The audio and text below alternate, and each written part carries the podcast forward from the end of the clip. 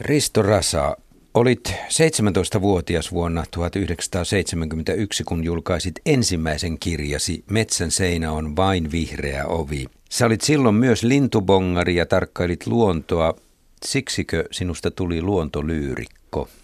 Joo, ilman muuta se on siinä taustalla. Mä jostain luin, se oli vissiin Juha Tantun kirja Välimies, jossa joku sanoi, että hän opastaisi kirjoittajia siihen, että kannattaa käyttää semmoista materiaalia, johon on olemassa tai luotavissa henkilökohtainen suhde. Ja mä kun rupesin kirjoittamaan niin ilman muuta tämä mun aika voimakas luontoharrastus, mikä mulla oli ollut useita vuosia, niin tuli siihen kirjoittamiseen mukaan, että mun ei oikeastaan tarvinnut mitenkään etsiskellä aiheita, että mistä mä rupesin runoja tekemään. Mä olin ollut tämmöinen lintubongari aika nuoresta ja Vaasahan oli erittäin hyvä paikka tuommoiselle lintuharrastukselle, kun siinä merenkurkun kohdallahan menee tämmöiset isot muuttoreitit. Pohjois-Norjassa ja Pohjois-Ruotsin tuntureilla pesivät linnut kulkee paljon sitä kautta ja, ja siellä oli nuorten keskuudessa aika voimakastakin tämmöistä, iso porukka, joka harrasti, kuljetti yhdessä luonnossa, vesijättömailla ja soilla ja myös merensaaristossa. Että se on, se on siinä tämmöinen omakohtainen luontosuhde on kyllä taustalla ja pakko ollakin, jos luonnosta kirjoittajista voi ulkokohtaisesti lähteä tekemään. Mä muistan itse vielä selvästi sen hetken, kun Tampereella eräästä kirjakaupasta löysin yhden kirjoistasi hiljaa, nyt se laulaa – Luin sitä ja ostin saman tien. Mä innostuin heti sinun runoistasi, mutta pidin sinua jollain tavalla poikkeuksellisena, että kuka kirjoittaa poliittisella 70-luvulla näin kauniita luontorunoja. Miten päädyit kirjoittamaan, siis erikoistumaan tavallaan luontolyriikkaan? Oliko se tietoinen valinta siis oikein? Mä en oikein pysty sitä sillä enää muistamaan. Siitä on niin kauan ja mä olin, olin tosiaan aika nuori, mutta kyllä mulla varmaan jonkinnäköistä semmoista ajatusta oli, että se poliittisen tällaisen yhteiskunnallisesti osallist, niin sanottu osallistuvan runouden kausi, niin ehkä meidän ikäpolvelta tuntui jo vähän vanhalta. Että haluttiin, niin kuin aina tulee näitä syklejä, uusi sukupolvi tulee ja se katsoo, että se mitä edellinen on tehnyt, ne on jo vähän vanha juttu. Ja ehkä siinä oli semmoista taustalla ja silloinhan oli esimerkiksi Vaasassa sitten esimerkiksi Leif Färding, joka oli vähän vanhempi julkaisi samana vuonna esikoiskokoelma, niin hänellä oli myös näitä luontoaiheita. Ja hän oli esimerkiksi kiinnostunut tästä jenkkiläisestä Beat Generation runoudesta, jossa oli aika paljon mukana myös tämmöistä luontoaihelmaa Gary Snyderilla muun muassa. Ja se tuli tietenkin tästä itämaisten uskontojen ja kirjallisuuden harrastamisesta. Kyllä siinä sitten siinä vaiheessa, kun huomasin, että ne ruontoronot joitakin ihmisiä ärsytti kovasti, niin tuli sitten semmoista vähän häkutti meininkiäkin, että pidän vaan oman pintani. Sinähän oli tavattoman suosittu 70-luvulla. Sinun kirjojasi ostettiin todella paljon ja luettiin ja lainattiin kyllä.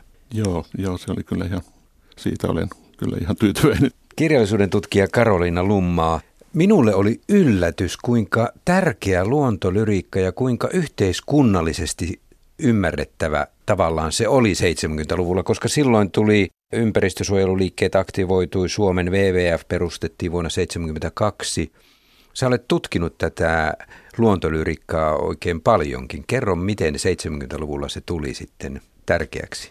Tässä tietysti kun yleensä meillä on joku kirjoitushistorioista syntyvä sellainen tietynlainen näkemys, että mitä milläkin luvulla tapahtuu. Ja sitten sit 70-luvusta on puhuttu semmoisena nimenomaan poliittisena, ehkä jopa vähän puoluepoliittisen runouden aikana, niin se oli kuitenkin vain yksi juonne sinä aikana että kirjoitettiin paljon myöskin sen tyyppistä luontolyriikkaa, mikä, minkä juuret oli vaikka nyt jossain Aleksis Kivessä tai Aaro Hellakoskessakin, että ihan tämmöistä niin kuin aika symbolistista luontokuvausta, että saatettiin tehdä tarkkojakin kuvauksia vaikka just jostain linnuista, mitä mä oon nyt linturunoutta tutkinut, mutta sitten usein ne linnut saa jonkun semmoisen yleisemmän symbolisen merkityksen, että ne kuvasi esimerkiksi taiteilijuutta tai runouden kirjoittamista tai toisaalta jotakin semmoisia yleisinhimillisiä vapauden tai kuoleman tai tämmöisen asioita, mutta se, miksi mä kiinnostuin 70-luvusta, oli se, että, että mä tosiaan halusin kirjoittaa linnuista, linturunoudesta ja mä rupesin ihmettelemään sitä, että jotain tapahtui 60-luvun lopulla, 70-luvun alussa siinä, miten niitä lintuja kuvattiin. Ne ei yhtäkkiä enää ollutkaan pelkästään jotain tämmöisiä inhimillisiä tai inhimillisiin merkityksiin palautuvia symboleita, vaan, vaan niitä alettiin kuvata esimerkiksi kokonaan avohakatuissa metsissä tai teollistumisen kourissa.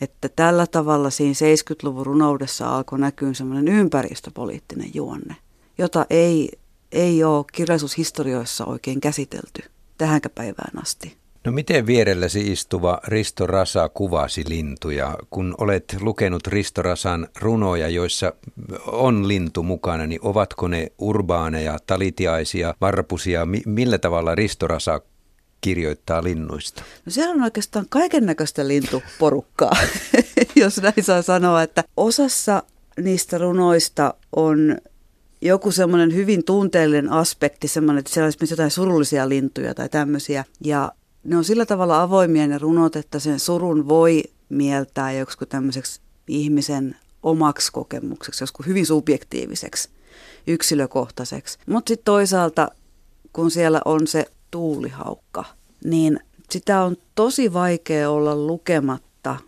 yhteydessä siihen keskusteluun, mitä käytiin jostain petolinnuista 70-luvun aikana, että miten ympäristömyrkyt ja maanviljelyksen muutokset alkoi vaikuttaa siihen niihin kantoihin. Tuulihaukka oli hyvin uhanalainen laji vielä silloin, että sehän oli, laji oli tosiaan ihan ahdingossa ja kyllä tämä runo oikeastaan, tämä on aika harvoja mun runo, jossa mä oon, on suoraan käsitellyt tämmöistä luonnon uhkaa tai jonkun lajin kokemaa uhkaa.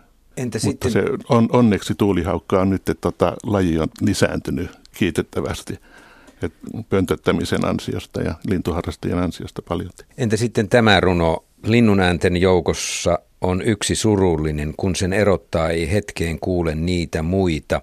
Tämä on siis tässä vuoden 1971 kokoelmassa. Onko tässä, Karoliina Lummaa, onko tässä huoli tai suru luonnon tuhoutumisesta? No siihen voi lukea semmoisen, että nyt kun on runoilija tässä niin. keskustelemassa. Kerropa Risto Rasa, että oliko mielessäsi se jo? Oikeastaan tämä kertoo ihmisistä. Mä oon vaan, tämä edustaa näitä mun faabeleita. Et mä oon aika paljon käsitellyt luontoja ja nämä monet linturunot on tietynlaisia faabeleita. Et enemmänkin mä oon tässä halunnut puhua ihmisestä siitä, että miten kohtaa jonkun ihmisen, joka on voimakkaasti niin kuin vaikka surullinen tai muuta, niin yleensä se jää niin kuin mieleen ja sitten se, ne muut ihmiset, joille ehkä menee ihan tasaisesti ja muuta, niin ne ei ole niin, niin sitten mielessä. Että ehkä tämä kertoo enemmän tämmöisestä. Tämän sarjan kirjaksi valikoitui sinun tuotannostasi kaksi seppää, joka on julkaistu vuonna 1976. Tästä on sanottu, että tässä on luonnon lisäksi tullut ihminen jollain tavalla mukaan. Karolina Lumma, kerro sinä ensin, että onko tässä tavallaan pieni muutos Ristorasan edellisiin runokokoelmiin kolmeen aikaisempaan? Onko ihminen enemmän tullut mukaan luontoon? Mä en ehkä osaa nähdä sitä ihan niin selkeästi, että, että nyt kun mä taas palasin näihin kaikkiinkin kokoelmiin, niin mun mielestä se ihminen on siellä jotenkin koko ajan läsnä. Ja samaten se, se lintukuvaus, että, että mä tunnistan sen semmoisen sen faabelitasonkin niistä, mutta sitten samaan aikaan tuntuu, että on puhe myös ihan oikeista linnuista tai muista eläimistä. Tai sitten, että jos niitä inhimillistetäänkin, niin, niin sillä voidaan myöskin tavoitella semmoista, tai ainakin mä luen niitä sillä tavalla, että sillä voidaan tavoitella ajatusta siitä, että niillä eläimillä kuitenkin on se oma kokemus maailmansa. Esimerkiksi se puutuvat tänne lintuja, puutuvat tänne metsiä, jos asutaan, että siinä jotenkin niin kuin se niiden lintujen oma maailma piirtyy myös jollain tavalla esille. Ja, ja sillä tavalla mä ajattelen, että kaksi seppää kokoelmaa niin kuin en niin erilaisena suhteessa niihin edeltäviin. Mutta tämä on tietysti vaan mun lukukokemus. Teitkö jotain tietoisesti eri tavalla tässä kokoelmassa? Tässä kokoelmassa alkaa ehkä näkyä se, että mä tutustuin tämmöiseen pienen maalaistilan pientilan elämään, kun avioidun ja vaimo on maaseudulta kotoisin ja ruvettiin sitten paljon olemaan siellä vaimon kotitilalla vapaa-aikoina ja tämmöinen pientilan työt ja kaikki se miljöö siinä ympäristössä ja niin se rupesi tulee näihin mun runoihin. Ehkä se näkyy tässä kahdessa sepässä ja sitten seuraavassa rantatiellä kokoelmassa, että tämmöisestä metsien vaelteesta ja saariston kulkijasta niin tulee ehkä tämmöisen viljelymaiseman tarkkailijat. Kyllä tässä mun mielestä semmoinen tietty muutos on. Mutta tokihan tämä mun tuotanto, nämä kuusi kokoelmaa, mitkä mä julkaisin, niin on aika yhtenäinen sarja, ettei niissä mitään hirveitä taitekohtia mun omasta mielestäni ole. Sinua on monta kertaa ikään kuin moitittu siitä, että runosi ovat jonkinlaisia pakomatkoja luontoon. Mitä olet joutunut vastaamaan siihen varsinkin 70-luvun loppupuolella?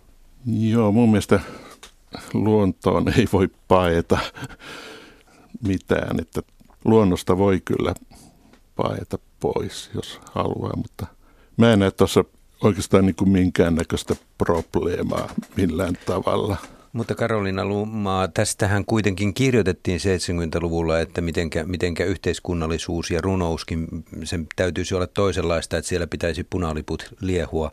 Sinulle saa sanottiin, että laita se punalippu sinne männyn kylkeen liehumaan, niin runosi paranevat. Joo, se oli sitä Tampereen yliopiston vaihetta 70-luvun alussa, että näin mulle tosiaan sanottiin. Mutta kuinka paljon tällaista keskustelua, törmäsitkö Karonilla lummaa siihen, että runolle asetettiin 70-luvulla tämmöisiä velvoitteita? Kyllä se näkyy sen ajan runokritiikeissä ihan selkeästi, että mä en sitten tiedä, onko se jotakin sellaista, mitä, mitä niin kuin nykyajassakin ehkä on, että se luonto ja luonnosta kirjoittaminen jostain syystä vieläkin halutaan nähdä jotenkin erillään yhteiskunnasta tai, tai erillään yhteisöllisestä elämästä tai, tai ihmisten vuorovaikutussuhteista. Että ne, ne halutaan pitää jotenkin erillisenä saarekkeina, mitä ne ei kuitenkaan ole. Mm, se on hirvittävän keinotekosta. On. Sinun väitöskirjassasi vuodelta 2010, siinähän on erittäin hyvä nimi, poliittinen siivekäs. Miten sä ajaudut tutkimaan tällaista ja miten tietoista tämä luonnon yhteiskunnallisuus on ollut runoudessa? Nykyään se on ihan toisenlaista varmaankin. Mä en oikein tiedä, onko se vieläkään. Et se, on, se on jotenkin tavattoman mielenkiintoinen se kysymys, että miten luonto tai linnut voi politisoitua. Et nyt tietysti se politisoituminen itsessäänkin on jo, jo aika sellainen haastava termi. Et mä en nyt tarkoita sitä 70-luvun punalippumeininkiä, vaan, vaan enemmän semmoista ehkä niin kuin kysymyksiä luonnon itseisarvosta tai luonnonsuojelusta ylipäätään tai ihmisen luontosuhteesta tai siitä, että miten ehkä ihminen voi antaa jossain määrin äänen luonnolle, kun luonto itse ei pysty, tai metsät tai linnut tai mitkä ikinä ei pysty itse puhumaan. Että se poliittinen siivekäs kirjan nimenä tuli nimenomaan siitä, että kun, niin kuin mä tuossa aikaisemmin kuvasin sitä, sitä lintujen konkretisoitumista, sitä, että ne muuttuu eläimiksi, jotka kärsii, niin halusin jotenkin tuoda vielä selkeämmin esille sen, että, että nämä runoilijat, jotka linnuista kirjoitti, niin, niin, kuin, niin kuin Risto Rasakin tuossa äsken kuvasi sen tuulihaukan kohdalla, niin että ne todella otti kantaa. Esimerkiksi merikotkista kirjoitettiin kanssa 70-luvulla jonkun verran, koska nehän kärsi DDTstä. Ja ne oli, ne oli, siis Suomen populaatio oli tosi vaikeuksissa siihen aikaan. Ja nyt sitten jälleen kerran kiitos lintuharrastajille, jotka ruokki sitten näitä merikotkia, niin se kanta saatiin pelastettua. Joo, munkin yksi näistä lintuharrastajatovereista Vaasassa silloin, niin hän haki teurastamolta ruhoja ja Vaasan saaristoon sitten pulkalla roudaili ja hän asui naapuritalossa ja säilytti niitä aina hetken aikaa parvekkeella. Se oli aika hurjan näköistä touhua, että kyllä nämä tosiaan lintuharrastajat teki paljon näiden merikotkienkin eteen. Risto Rasa kokoelmasi kaksi seppää vuodelta 1976 ei vielä nostanut luonnon pilaantumista esille, mutta kokoelmastasi Taivasalla vuodelta 80 siitä on sanottu, että olisit nostanut luonnon pilaantumisen esille voimakkaammin. Tunnetko ahdistavuutta, jos sinua kuvataan teemalliseksi runoilijaksi?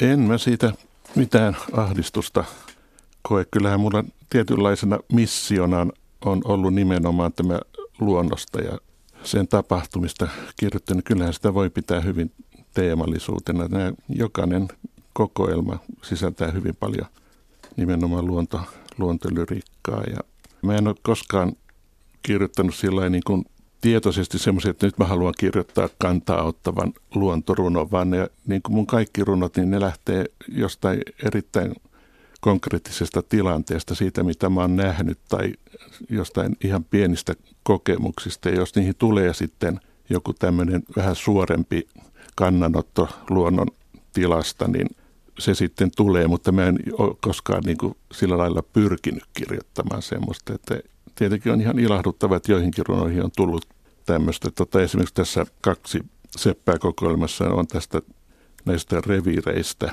Että mä jossain runossa ihmettelen, että kuinka kettu pystyy siinä, sillä alueella pesimään ja hankkimaan poikaset. Ja siinä mielessä tietenkin näissä on tämmöistä luonnon tilasta huolissa olemisen teemaa. Runoissasi on myös hyvin voimakas tunne monesti läsnä. Miten pystyt yhdistämään maiseman ja tunteen? Tämmöinen helppo kysymys. Se vaan tapahtuu. en mä, nämä on sellaisia asioita, että näitä ei, niin mä en ainakaan, mä oon ehkä aika sillä vaistovarainen kirjoittaja, että mä en niin kuin teoretisoi tätä kirjoittamista niin mitenkään pitkälle ja se vaan tapahtuu, se vaan tulee. Karolina Lummaa, kun sä olet tutkinut tätä luontolyriikkaa ja ympäristötietoisuutta kirjallisuudessa, niin tämmöinen ympäristötietoisuus syntyi noin 40 vuotta sitten, tai sanotaanko lisääntyi 60-luvulla. Käsitys siitä, että ihmisen ympäröimä luonto on jotenkin uh- uhanalainen, niin miten tärkeänä kirjailijana nimenomaan 70-luvulta pidät Risto Rasaa? Kyllä mä pidän Risto Rasaa ihan semmoisena yhtenä tärkeimmistä. Siis ylipäätään se, että no näissä runoissahan esimerkiksi muodollisesti niin se sellainen tietynlainen yksittäiseen havaintoon tiivistyvä lyhyt ilmaisu, niin Rasahan on sen mestari, että sitä kirjoitti muutkin. Esimerkiksi Jyris Rek teki paljon sen tyyppistä ja, ja, ja Sauli Sarkanen teki ja monet muutkin, mutta jotenkin Rasalla se taide hiotui kyllä huippuunsa. Ja, ja tällä mä en tarkoita sitä, etteikö, etteikö siellä olisi myöskin niissä pidemmissä runoissa paljon arvokasta. Mä itse asiassa etsin sen kohdan, mistä äsken Risto Rasa puhui sitä, sitä ketturunosta, jonka loppu menee näin. Tuntuu kummalliselta, että se asuu tässä hakkuiden ja suoojitusten pilkkomassa metsässä, että sillä on tässä aivan lähellä pesä ja kesällä penikat. Sitä ei uskoisi, ellei näkisi jälkiä lumessa.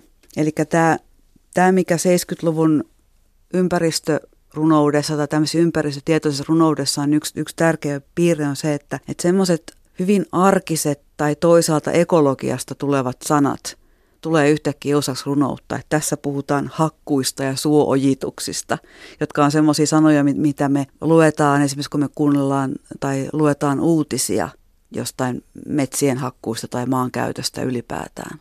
Ja sitten täällä myöskin yhdessä toisessa runossa on louhikko.